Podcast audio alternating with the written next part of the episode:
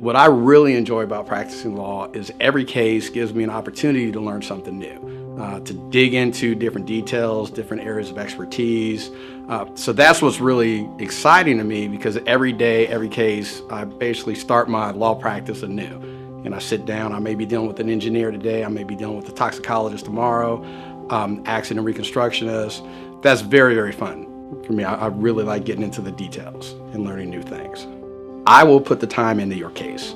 I will do the research, I will do the investigation, I will outlawyer the other lawyers. That's how I like to operate. And I'm very diligent in making sure that when I go in front of a court, when I go in front of the judge to try a fact, when I'm done, everyone knows that I did my best, I put on the show, and I outclassed the opposition.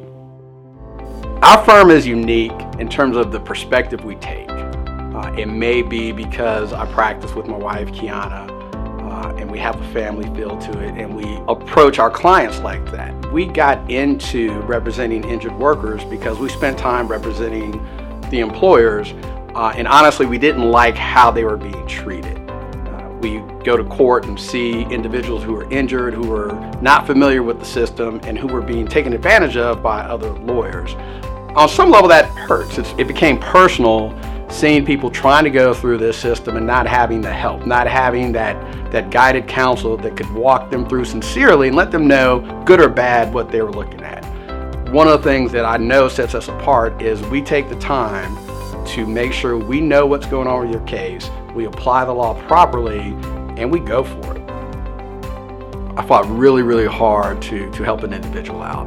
He was an individual that was hurt on the job, uh, the, the incident was captured on, on video. It was clear what happened, but for whatever reason, his employer decided to deny the claim.